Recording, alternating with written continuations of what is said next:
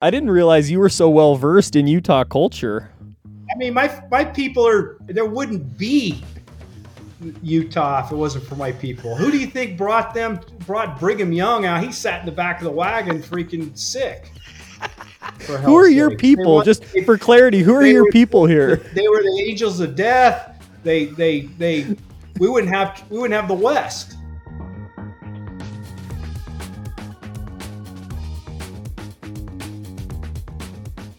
All right, Mark. Thanks for joining us and welcome everyone to the IO podcast. So, Mark grew up in Idaho. We're going to talk about that a little bit. He went to Southern Utah University, which he calls the MIT of Southern Utah, played some football there, and then broke into tech after that, leading the revenue orgs at a bunch of really successful companies Parametric, Opsware with Ben. Ben Horowitz and Marc Andreessen. If you've read Hard Thing About Hard Things, Mark's one of the main characters there, and actually how I got to know him a little bit too.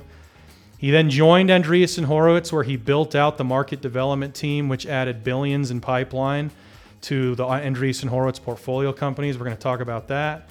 And then after Andreessen has spent his time as the COO of SignalFx, Skydio, now is investing and uh, advising startups and Stoked to have you here today, Mark. Thanks for joining. Happy to be here. So, real, real quick story. Uh, it, it'll just take 20 seconds or so. I'm sitting up in, in Boise, Idaho, Mark. I'm reading hard things about hard things, and I read this story about this sales leader from southern Utah. And it's t- telling the story about a speech that you gave. I'm going to have you tell the story if you're open to it. And Ben Horowitz is saying how he almost couldn't hire you because people were telling him, you cannot hire Mark Cranney. And I read this story. I burst out in laughter in my family room in Boise. I put my book down and I say to my wife, Laura, I got to meet this guy, Mark. I pick up my laptop and I send you, I don't know if you remember this, Mark, but I send you a cold LinkedIn message, something like, Hey, thanks for setting the bar so high for a Southern Utah University grad in tech send. It wasn't a great cold message, you know, it was fine. You replied in about two minutes, go T Birds. And you should have seen how stoked I was. Laura still remembers the day that Mark Cranney replied to my message. And and the long story short is I finally convinced you to let me intern at the Bay Area. You made fun of me for going to get an MBA. Uh, and you you know changed the course of my of my career. So thanks for doing that. Uh, but Mark, I, you got to tell the story from the book. Do you mind mind talking about why Ben Horowitz was like being advised not to hire you? Um. Well, that was uh, it. The, probably the takeaway from that is uh, reference checks. Uh, I provided them a very long list of references, and to his credit and a few of the other execs, they went through the whole list. I mean, probably dozens one of the VPs on E staff, who I didn't even interview with because she and she knows who she is, was was out on maternity. Uh, her husband was buddies with uh, uh, an ex PTC guy, or maybe he was still there. I don't remember. And he was a, a trainer at PTC, and I used to when I was in the field as a second line manager, um, I'd go back and you know guest instructing type stuff and he was a trainer, but you know a lot of the trainers weren't exactly not good enough to hang on to the leadership jobs, but not bad enough to get rid of, so they put him into training. Okay, and I might have been a little rough on one of his classes. Yeah, tell us about that class though. You got to say the line and everything, Mark. I don't remember. I, I think it's probably blown a little out of proportion. You know, I, I said, look, you know, I don't care how well trained you are. If you don't hit your number, you're going to probably get a bullet. So, um, so it's not just about training is the takeaway. It's it's about production. Yeah. I actually think there's a super interesting takeaway there because in the good times, we tend to get very theoretical and we kind of forget the rubber meets the road at a, at a certain point and that's actually the only thing that matters. I'm curious if if you would agree with that mark. Do you think that uh, we can tend to get a little caught up in the philosophy of it all and, and forget that at the end of the day this is about hitting a number and kind of doing whatever it takes to get there? Well look look i first of all no one is a bigger advocate of training and enablement than me. And if anybody's been through one of my uh, boot camps, and there's a reason we call it a boot camp, it's uh, you, you would know that the granularity and getting people from unconscious incompetence to conscious incompetence to conscious competence and eventually unconscious competence is huge, right? And the quicker you do that in a new hire situation, the quicker you're going to have productivity. So in in everywhere I've been, it's like very quickly, at least once a quarter. If you're scaling up, you know, when you get bigger, you know, you you you, you might have these once a month, but a new hire training class and everybody's got to go through it is is huge. But I think the point I was making was, you know, there's plenty of meat squad all Americans, right? So if anybody's played any ball, you know you're on the scout team and you know you're you, you do great in practice but uh, it's all about what happens on in game time right? And everything you're doing outside of game time is preparing for whether it's sports whether it's any profession whether it's getting ready to make a sales call. If you've got eight hours to chop down a tree how are you going to use that eight hours? Are you going to go sharpen the saw for seven and efficiently cut that down when it's game time, or are you going to just sit there and hack at it for eight hours? So when game time happens, that's what that's what counts. That's where they're keeping the score, and you know how are you going to perform? So when when it matters. So to, to finish that story, Ben tells it in the book that as soon as he heard this story of you saying you better hit your number, he knew he had his guy he makes you know he hires you and you join him. And this was at uh, this was at opsware right? That's that's the company you joined at that time? Yeah yeah. So mark you mentioned the idaho thing. Can you tell us a little bit about how you grew up what life was like on the farm? And then of course i'm going to follow it up with like what you take from that into your kind of career in tech and, and why that makes you different from other sales leaders. You mind talking about that? Um, sure. Uh, i would say uh, a lot of what you know when I'm looking when I'm interviewing people, um, it's one thing to go look at their professional career if they're young, you know, up and comer, just coming out of school, you know, what they did in school and college. But I think a lot of uh, the really important stuff happens way before that. I mean, you're pretty formed by the time you're, you know, in your teens, and uh, at a fairly you know, rough and tumble upbringing. I grew up in a very large farm. Uh, I think when I was there, they were running 25, 30,000 acres, three cattle ranches, kind of strewn out. My grandfather uh, was killed uh, when I was four. I remember it like yesterday. Uh, my mother died two years later, uh, both in, in car accidents. Um, so it's kind of raised. I, I like to joke. I was raised by wolves. My old man and uh, and two uncles that were on the farm. And I was, my old man was the oldest of the oldest, and then he had two younger brothers, and then I was way, you know, way down there. So it's kind of like being a, a youngest son.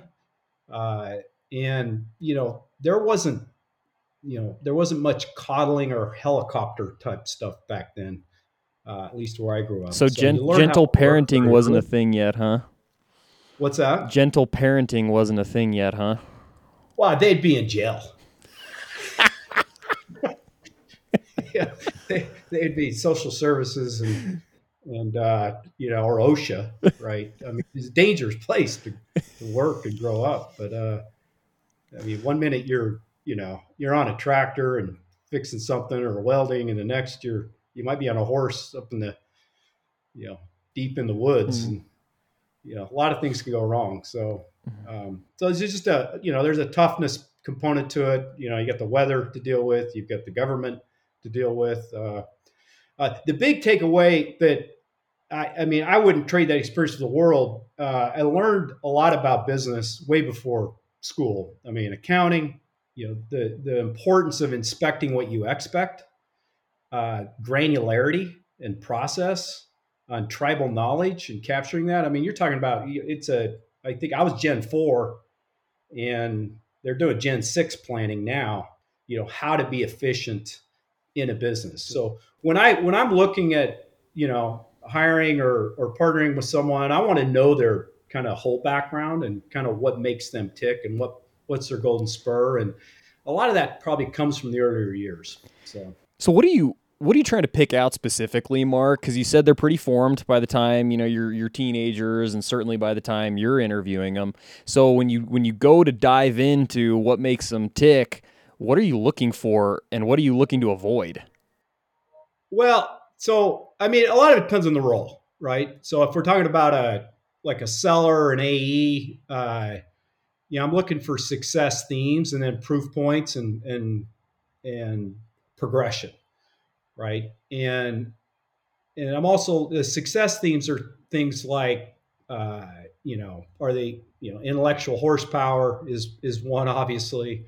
Uh, doesn't have to be the the 3.99 or 4.0 uh, but you know and fine the B students fine but what else did they do? Uh, courage is super important particularly on the selling side uh, how did they get that courage? What kind of courage is it? You know, what is the IQ? you know, the the EQ on top of the IQ? Uh, focus and discipline. How did they get focus and discipline? Right. Uh, I'm also looking for do they have a little bit of woo, like hmm. personality? Uh, you know, they how they carry themselves. Uh, are they going to get attention? What can they put themselves in somebody else's shoes? Can they do they listen? Do they can they take instruction? Do they work as a team or are they more individual contributor? You can figure a lot of this stuff out. And there's nothing wrong with, you know, I've noticed a big difference between like a individual sport athlete and a team sport athlete. Not saying one's better than the other, but there's a different management that happens there as well. Is and some of that might be, you know, how they grew up, how they were coached, uh, and or on the academic side, you know, who their you know mentors were. What was the family upbringing like? What birth order were you? You know, that explains a lot of things too. Is it a big family and you're the youngest? Are you in the middle? Are you an older? Were you one of the older child? Who are you competing with? Competing with your parents? You're competing with your kids or your uh, siblings? Mark, do you want to do you want to find oldest children? Is that what you're looking for there? What's a good answer there? I don't. There isn't a there isn't a good answer. There there's probably an understanding that yeah. happens. Yeah. You know, the, the younger child is probably competing with the older siblings for attention versus the older ones probably competing with the for the attention of their parents with you know with other people might be the uncles right yeah. Like in my case right so you mentioned courage just, is a big deal too. oh, go ahead. If, if you're going to go jump into a team or get somebody on your team, you want to kind of understand what, you know, what their uh, motivations are and how you're going to interact with them going forward. So you mentioned courage is a big deal, especially if you're hiring for like an AE or sales role. How do you find out if someone's courageous? What kind of questions are you asking for that?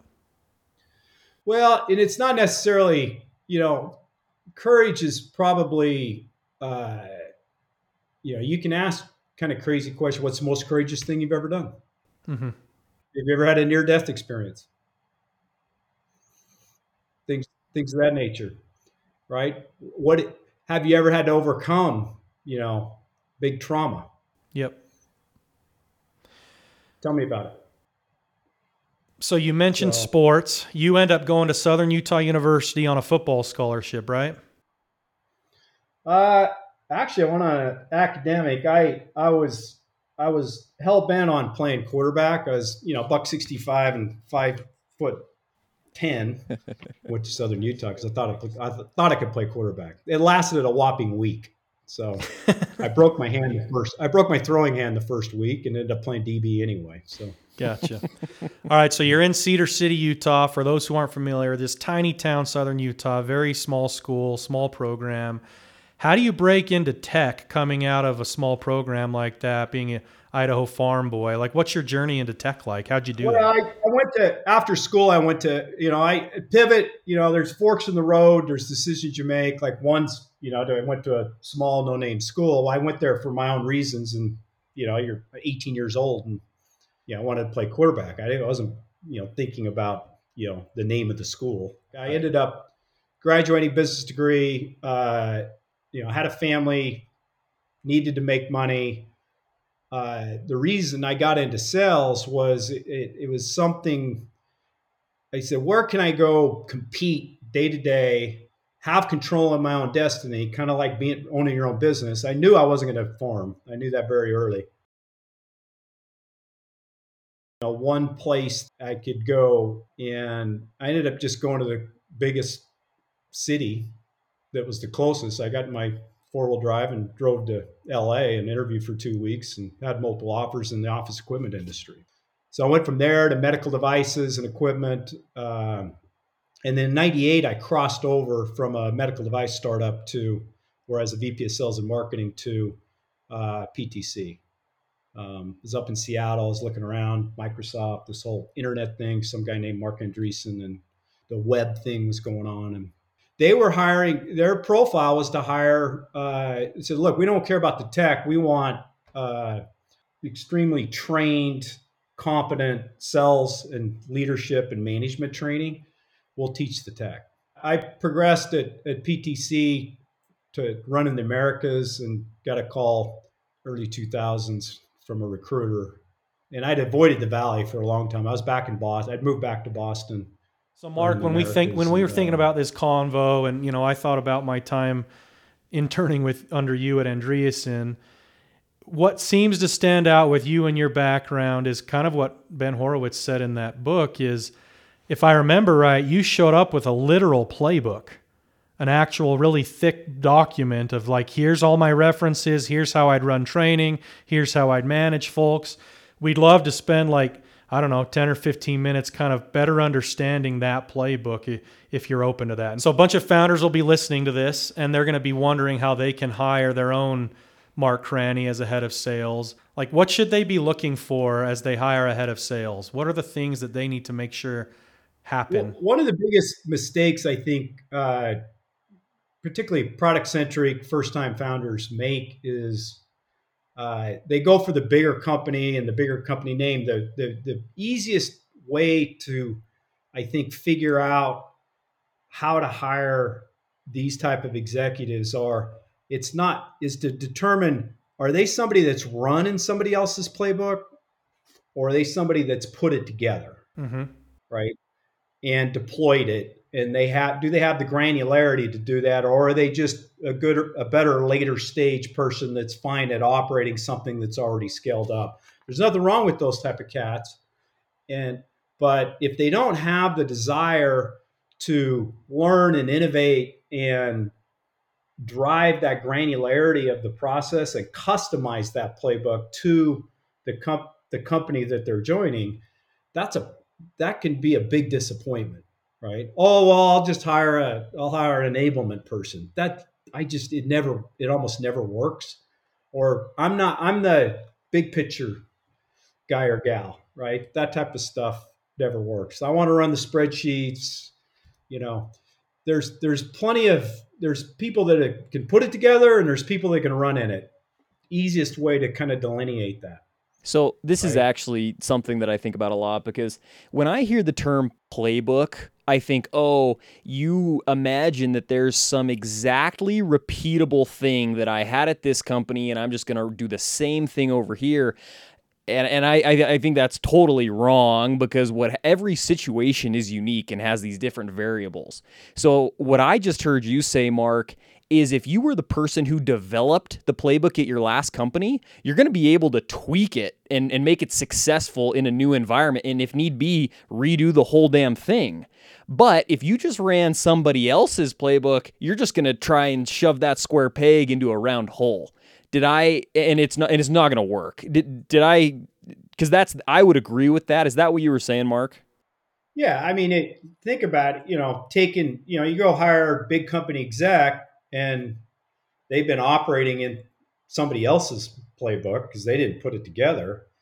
Um, all of a sudden, you can't you you come in and try to retrofit that. A good a good ex, an easy example is look: is this a PLG bottoms up, or is this a top down, or do I need to put all three or four layers in? You know, enterprise, you know, major accounts, you know, commercial in the middle, SMB, right? A lot of it, it so much of it depends on the the company, their maturity, the product, their customers, the the domain knowledge inside the customer base, what verticals, what how to how to stair step that function. You know, where am I going to go 1st mm-hmm. Is, am I going to enter in on the side, or can I go top down? How can I? What the competition is, who the incumbents are. You got a lot. You got. A, there's a lot of things to yep. figure out, right? The stage of the company is is a huge. If somebody hasn't done those stages or been a student of the game, I mean, they're probably a schmo, not a pro,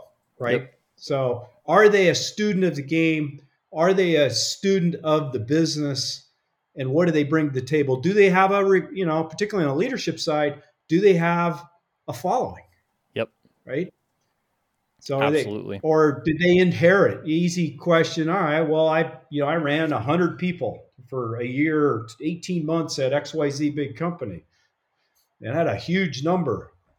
But you know, that number, you have a huge base. And how many of those people did you hire? How yeah. many would follow you? Let's pick up what's, you know, what are the references? Would you follow this person to the next deal?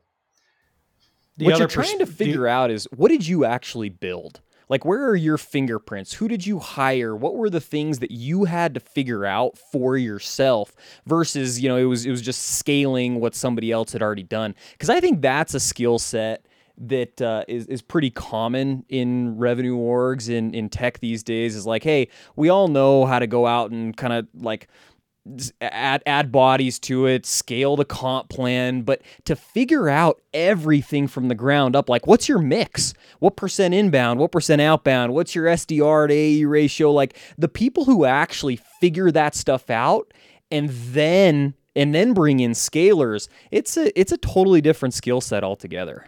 Well, the other the other piece you you really want to look for is maturity as well, and and look the the founder t- particularly product centric technical founder, and that's kind of where, uh, you know, particularly with Ben, I and and subsequently after, and even at my time at Andreessen Horowitz, was uh, that exec or these go to market execs or any exec for that matter is what's the complement and what is are we ready to do whatever mm-hmm.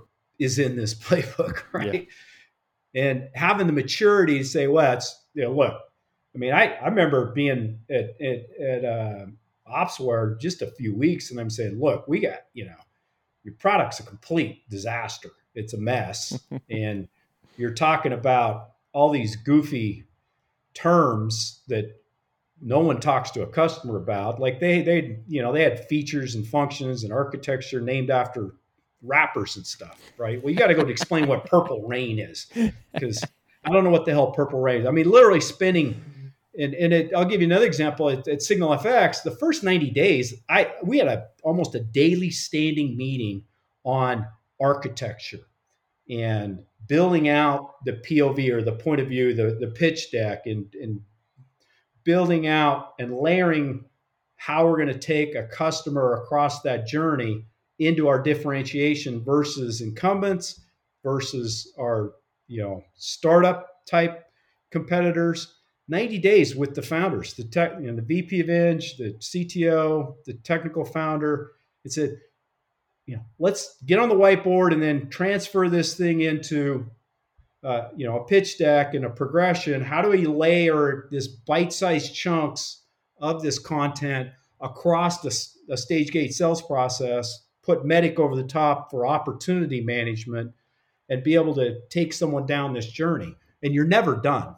You're never done with it. You're always going to be iterating. And how do you do it now versus and you know understanding what the where the product was, where it is, and where it's going. The roadmap is super important because you can get customers, particularly in the startup world, you get customers to go with you on that journey if you can articulate where I'm at, where I've been, where I'm at, and where am I'm going to go, and get them to buy in with, okay, I get it.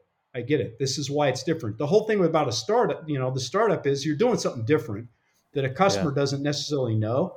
The value of a go to market organization is to help a customer determine what their buying criteria is. Well, right? and it's not about communicating value, it's about creating value. Yeah. And Mark, you just hit something that like uh, really really tugs at my heartstrings because you know a lot of people think like MEDDIC is their their sales process is their methodology I, I just that drives me nuts I know. drives me completely nuts And- I'm not- wait, our sales process is MEDDIC. it's not it's not a sales process Yeah. it's an opportunity qualification right. process what you It's- were talking about the work you did on the whiteboard Look, somebody tells me that it's like boom eject button out you're not wrong You you what you were saying something Sterling? It's the work on the whiteboard is actually the sales process, is what you're saying. Well, and, and what Mark, Mark Mark's saying is, you know, that those those first 90 days and who's in the room. You got the CTO, you got the the product visionary and the founders, and you're mapping out you're mapping out this journey and you're saying, how do we differentiate at crucial junctures and how do we actually like take this to market? I, I- I think it's a little bit of a lost art. I think we just kind of jump in. We got we all got hooked on. Yeah, go I'm ahead. not Mark. sure it's a found art I think you're probably right. And Um, look, it's don't forget. I mean, it's mark. It's the marketer. It's the customer success. The pro serve person. It's getting everybody on the same sheet of music. One little trick I I've used for a few decades, particularly in this process, is and back to the sales training piece and enablement is taking that. The first thing I want to do, and the the the the stake in the ground is all right in a month, two months, probably is typically a 90 day process. I'm going to have my first boot camp. Guess who's going? It's not just for the sellers. Everybody's going. Everybody's going to boot camp. Guess who's delivering it? Hmm. The whole E staff. Okay. Guess how we're going to deliver it? We're not going to sit in there and, and PowerPoint it and here's how you do it. And everybody sits around and break everybody up into teams. I got sellers, I have SEs, I have product marketers, product managers, I have the execs, founders, technical, other founders, even the CFO. We're playing customer. Back to uh, Tyler, Mr. Cornell MBA from Southern Utah, right? We're going to actually treat it like we're going to have two or three case studies from things from hopefully customers we've done or people we're, we're in process with if it's super early stage. And we're going to go through all the stages and gates of the sales process, all the content, about 50% product content, 50% process. And every time we go through, okay, here's the POV, here's the pitch, here's how we do it, here's how we tell the story, here's the deliverables, here's a d- list of discovery questions, here's a list of criteria, and you know, starting with the competitive depositioning, we're going to stop. We're going to make them go through a discovery process day one at the end of the day. The next morning, we're going to make them pitch.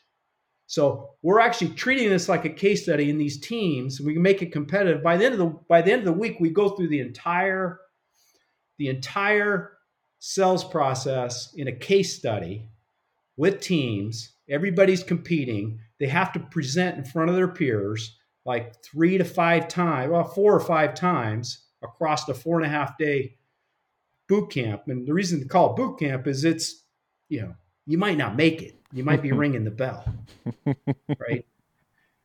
What that gives you is a, you're going to get to conscious competence very quickly. You're going to have your you as a as a new hire are going to be forced to work with the deliverables, to perform in front of peers. We're not going to wake up six, nine, 12 months later and figure out that, hey, we haven't done our job at training and enablement, enabling you, and B, you haven't done your job Hmm. preparing. There's going to be no excuses by Friday. No excuses. So your your productivity ramp dramatically you know, collapses. The second piece is it's a forcing function for the whole organization to understand what our gaps are. What's the gaps in our strategy? What's the gaps in our content? What's the gaps? Maybe our roadmap's off. Maybe we got to get better at this. What's our gap in our tooling, right? What's our gap in our RevOps piece? What's our gap in our pricing and packaging and quoting and things in that? What do we need to do from a, uh, a system standpoint across the org? And then at least once a quarter, I'm turning that versus once a year to do go do the SKO, right? Where oh, Yeah. once a year the marketer's gonna redo the pitch deck. Complete. You can't do that in a startup high growth situation. You just can't. Yeah. You'll get you will get annihilated. Toast, burnt toast, kind of like when Tyler was playing, you know, try to pitch maybe, you know, in his youth. So, Mark, Did you you you look I, I think it was first base, is that right? Were you going to say I look like a first baseman, Mark? You are not wrong. look first baseman. Yes. So, Mark, this is this is like gospel, and this is stuff that everybody should be doing that almost nobody does. But here's a question for you. Um, I, I always felt super lucky running revenue at Divvy because Tyler was a very sales-minded product leader, and so a lot of this stuff he was he was just as gung ho about it as I was. But this this sort of process that you just outlined, where you've got your technical leaders, you've got your E team, how do you how do you bring how did you bring them along? Because I think I think there's a lot of people who'd be fairly resistant to it. Uh, well, look, this is a culture issue too, right? So, Yep. uh, you, you know, you're charging up the hill. If you get up to the top of the hill and there's a bunch of them at the bottom still, then, you know, you, you just leave them or you run back down and shoot them. I mean, usually you just leave them. So I, I don't know. I don't, you know, you either, you either get with the program or go find another program. Yeah. So, But what if it's your what if it's your counterpart, Mark? It's the CTO. He's on he or she's on the E team with you. You can't go shoot the CTO when you're the VP of sales or the CRO. So how do you bring your peers along? Well, Mark just disagreed with you there.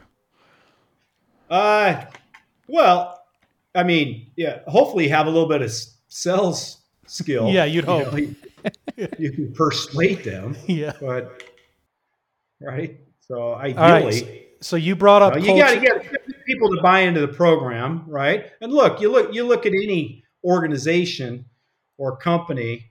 You know, look, Bill Belichick doesn't. You know, he he goes out and he, or any coach, you go out and you you play a season with that team. You're always trying to get better during that season, but you look left and you look right. A year or two down the line, there's going to be different team members yeah. right? You're all it's all about getting better, and it's not about you or me. It's about the mission, right? Here's the mission. So you've got to evangelize and say, look, this is why we're doing this. They'll see it again. Probably the easiest way and the most effective way to reduce this cycle time is what I just described. They're part of everybody ha- is part of putting this boot camp together. Their teams are their new hires are going through it, right? So we also would do a we would also do a a, a second week. So all the like sales engineers and or product uh, managers or marketers, technical product managers or marketers should go through this as well. The, the sales piece. How do you interact with each other from from R and D all the way to you know product engineering, product management, to product marketing, to marketing, demand gen, all the content, downstream to the SEs and the sellers, everybody's management. You, you think about there's another, we'd always do at least another week of a deep dive for the SEs. I want my SEs to be, you know, on par with a, a technical product manager and or technical product marketer right i want to be able to move them particularly if i'm hiring somebody a lot of my best uh, technical product marketers or even managers have come up through the se path right? And everybody can get you know singing from the same sheet of music using the same playbook because it's all about moving the process along with the customer and their buying journey. And the more efficient we get where everybody's showing up at the right time in the right place to move the chains or to move that process along that's where you get efficiency right Yep. and that, i think that's in anything you know bill belichick is you know there or any coach that you might like i hate the the patriots but um, i love bell you know he's you know those old school type coaches are are you know you learn a lot from there from them and they're always adjusting Mark, you brought up culture and that it's a culture issue at some point. What's the culture of a Mark Cranney led sales org? And how did you how did you instill it? Well, look, it, it's look, we're it's it, it's granular process. Uh, it's about uh, terrorizing incumbents. It's about winning. That's the only thing that matters is winning and win rates and everything you've put together from a process and a people and a tech standpoint to make it repeatable and to scale it and to get everybody singing from the same sheet of music. So if somebody's not pulling their weight, because the sell enterprise selling is a team sport, it's definitely not an individual sport. I think there's this this fallacy or this mindset that it's you know it's about an individual contributor. The best ICs are the ones that that run their business like leaders and can know when to get the right resource and or use the right deliverable at the right time to move the ball. And they they're very good at spending their time in the right place. And then the inspection, you know, expecting inspecting what you expect. And and look, medics, that's probably the biggest advantage of deploying MEDDIC on top of a world-class sales process is the inspection piece, right? It's a quick and dirty way of understanding where I'm at, determining what the next steps should be, and qualifying what to do next, right? You've so, used that phrase twice now, Mark, to inspect what you expect. Teach us about that. I mean, I, I could probably guess what you mean, but what's the framework? What's your learning there? They didn't cover that in the MBA class at Cornell, Mark. Yeah. Yeah, I told you waste two years that thing. But. In fact, what you told me was, why would you go pay ninety thousand dollars a year for a wasted degree when I could get you a better network in twenty minutes in Silicon Valley? That's what you told me. By the and way, you, Mark was right. 100%. He was right. Yeah, he was right. yeah, look, I sure it looks good on your wall. How, I'm surprised it's not behind you right now. Oh, that's great. That's I would have loved it to be able to hang out for two years and you know at Cornell. That would have been fun. Mark, so. I spent one of those two years trying to convince you to hire me, so it worked out. It worked out okay, right? It worked out. All right. Hey, so we're, we're coming up on some time here. Sterling, are there any other uh, playbook questions? We got to make sure we pull out a mark before we, we wrap up in a minute. So I, I think I think Mark crushed it. I, I am curious you've you've invested in, advised, worked at a bunch of these companies.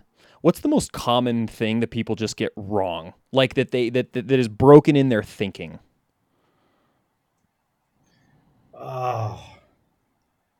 I that's a tough question. There is a long list. Let's hear the top um, few. Get you know, when you say people, who what people? Founders let's let's talk let's talk founders, leadership let's talk sellers. let's talk specifically about like founder you know founder leadership team mm-hmm. probably the the biggest one is uh and i you know i dealt with this i still have dealt with it a little bit but uh, at andreessen horowitz is like teach me how to you know i you know they a, a lot of the learnings on the tech side uh, yeah, they think they can they can apply the same methodology. I can read a book, uh, teach me how to sell on a one-on-one for a half hour, that type of stuff. Um, the it's like the there's look there's tech founders, but there's also like organizational founders, mm-hmm. right? So that's kind of and and the knowledge that I think Ben actually had mentioned this. Uh, in one of his podcasts or something. Look, I could, I, from a founder standpoint, I need to go buy domain and institutional knowledge. That could be customer, you know, with a say a sales leader or a CMO or a customer success person. Um, go hire what you don't have. Don't try to figure it out all yourself. A lot of you know, but the only way of doing that is you from a from a technical founder standpoint is you got to you've got to educate yourself. You've got to do some of this stuff yourself. You got to get out in the field and get your, you know, get run over a few times before you're going to become consciously incompetent. Right. Yep. There's a lot of people, I think they're just unconsciously incompetent. They don't know what they don't know. You know, they haven't spent, I mean, I've called on, I mean, thousands and thousands of sales calls across the world with thousands of companies. Been in a lot of situations. A lot of situations, it's not about what they said verbally, the, the customer, the seller. It's about, you know, reading tea leaves it's about running a process. It's about not taking, you know, cutting corners. I think founders cut corners, sellers, sales managers, marketers, everybody wants a shortcut. There are no shortcuts. What happens if you take a shortcut? You guys are up in Utah, I, I assume. Yep. Right? It's a little easier in Utah because it's not, you know, it's, it's just Utah. It's mostly desert. But if you go up in Idaho where they have actually have forests and trees and water, um, if you go out and the, you know, take a shortcut in certain areas, at least where I grew up, you know, you might end up being bear shit, right?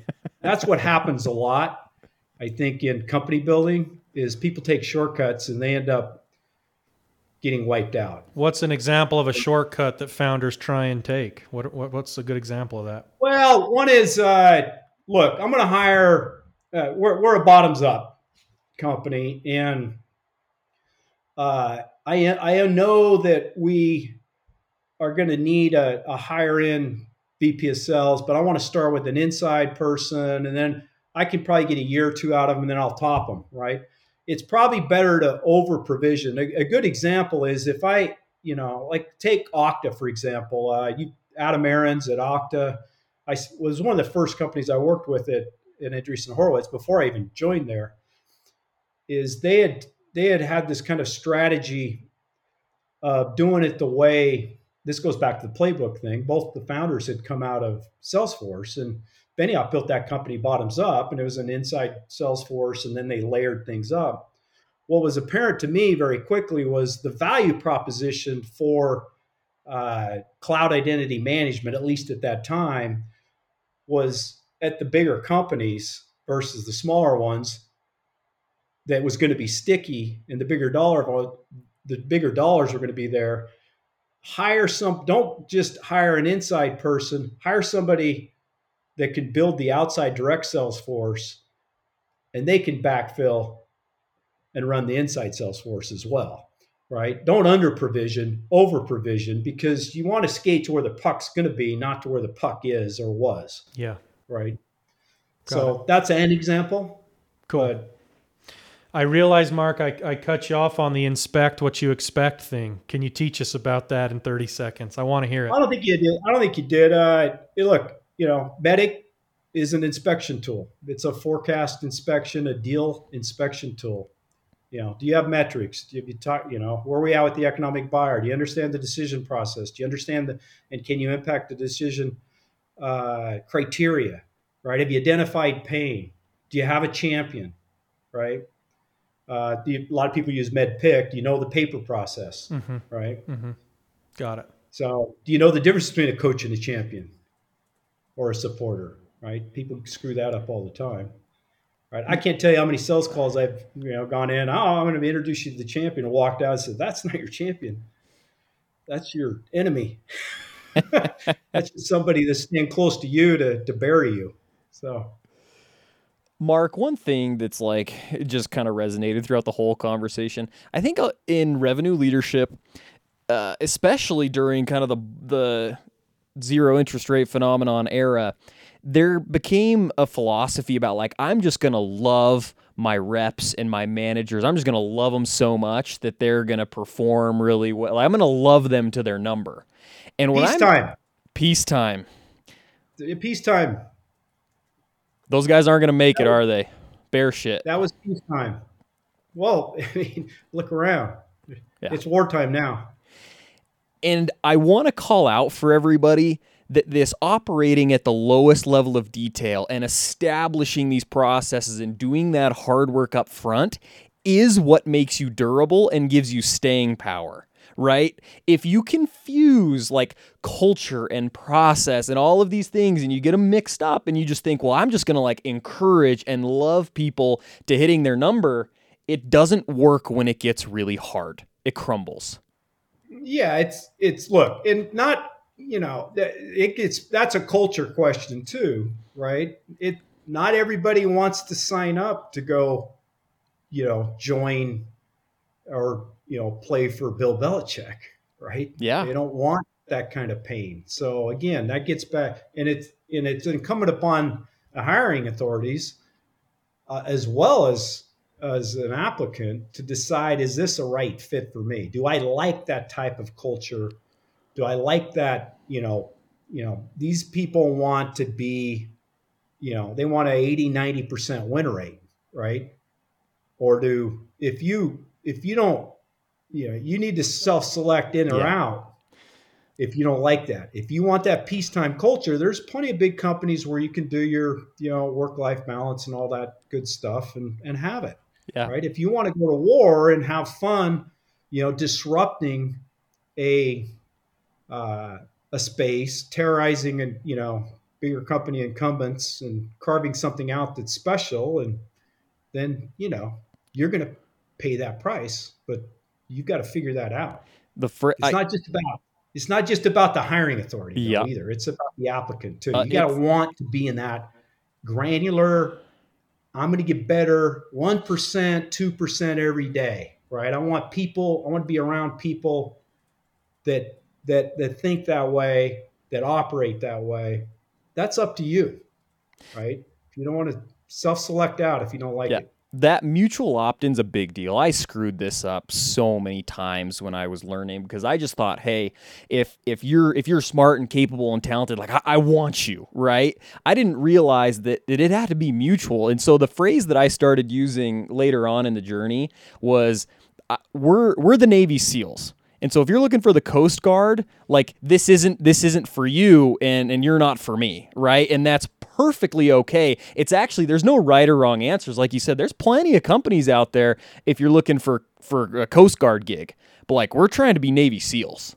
And, Easy on the Coast Guard. I, I one of my one of the PTC guys I work for, Johnny Johnny Hanlon at PTC was a Coast Guard guy. Well, he might have been Maritime Marines or something, but he might not have been good enough to get in the Coast Guard early on.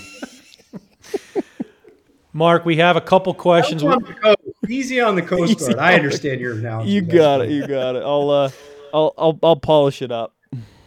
I didn't know you were so easily offended there, Mark. We'll, we'll tone it down a little bit. Killers. Killers. You're probably not a killer if you're in the Coast Guard. You're a right. saver. That's right. All right, couple questions we asked just to wrap it up, uh, kind of rapid fire.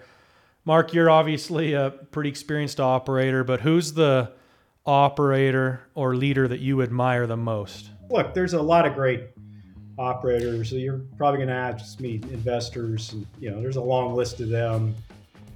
So, I am going to ask you, you, that one. What about an investor you admire, if you admire well, any of them? Of course, it's it's you two. Yeah, you know, exactly. Up and coming gentlemen, yeah, entering your investing career. So nailed it. All right, Mark, this was great, man. Sorry for the, the early hiccups, but great conversation. We loved right. it. We'll send you a recap after. Edit out all this swearing probably because you guys are in Utah Valley. Bear probably, shit right? stays exactly where it is. We wanted a bunch more swearing. I didn't want the PG version of Mark, but we got it. well, I'm trying to be cognizant of the, you know, demo. You guys still got to go, you know, serving the bishopric this weekend. All right, Elder Cranney. You Take care. It. See ya. See ya. How did the convo go versus what you were expecting? Called you a first baseman, which I didn't. I don't know what that means. A little beefy is what little he's beefy. Saying. Okay, that's nice.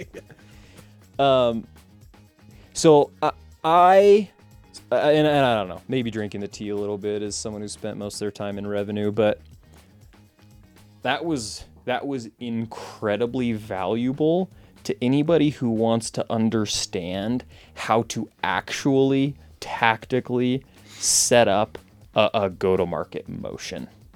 That was amazing. Yeah, Mark did a good job of actually getting into the weeds on his playbook, I think, in a way that other guests haven't yet.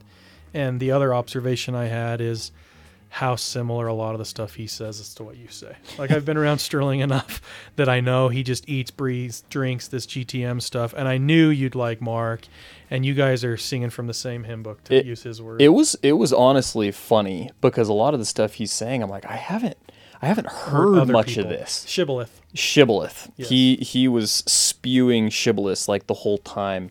Um, but You better tell people what shibboleth is. uh, shibboleth is a, a term from the Old Testament. They actually used it to to tell like um, if you were if you were the enemy.